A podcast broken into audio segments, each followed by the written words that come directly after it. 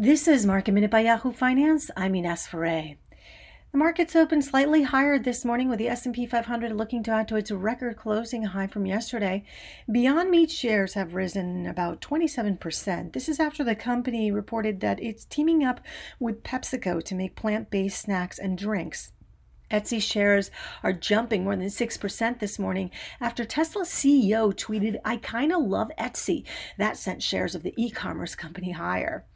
UBS is up about 3% after a better than expected quarter for the bank, and GE shares are higher after a better than expected quarter.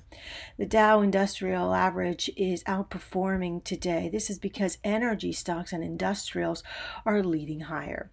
For more market minute news, head to yahoofinance.com come.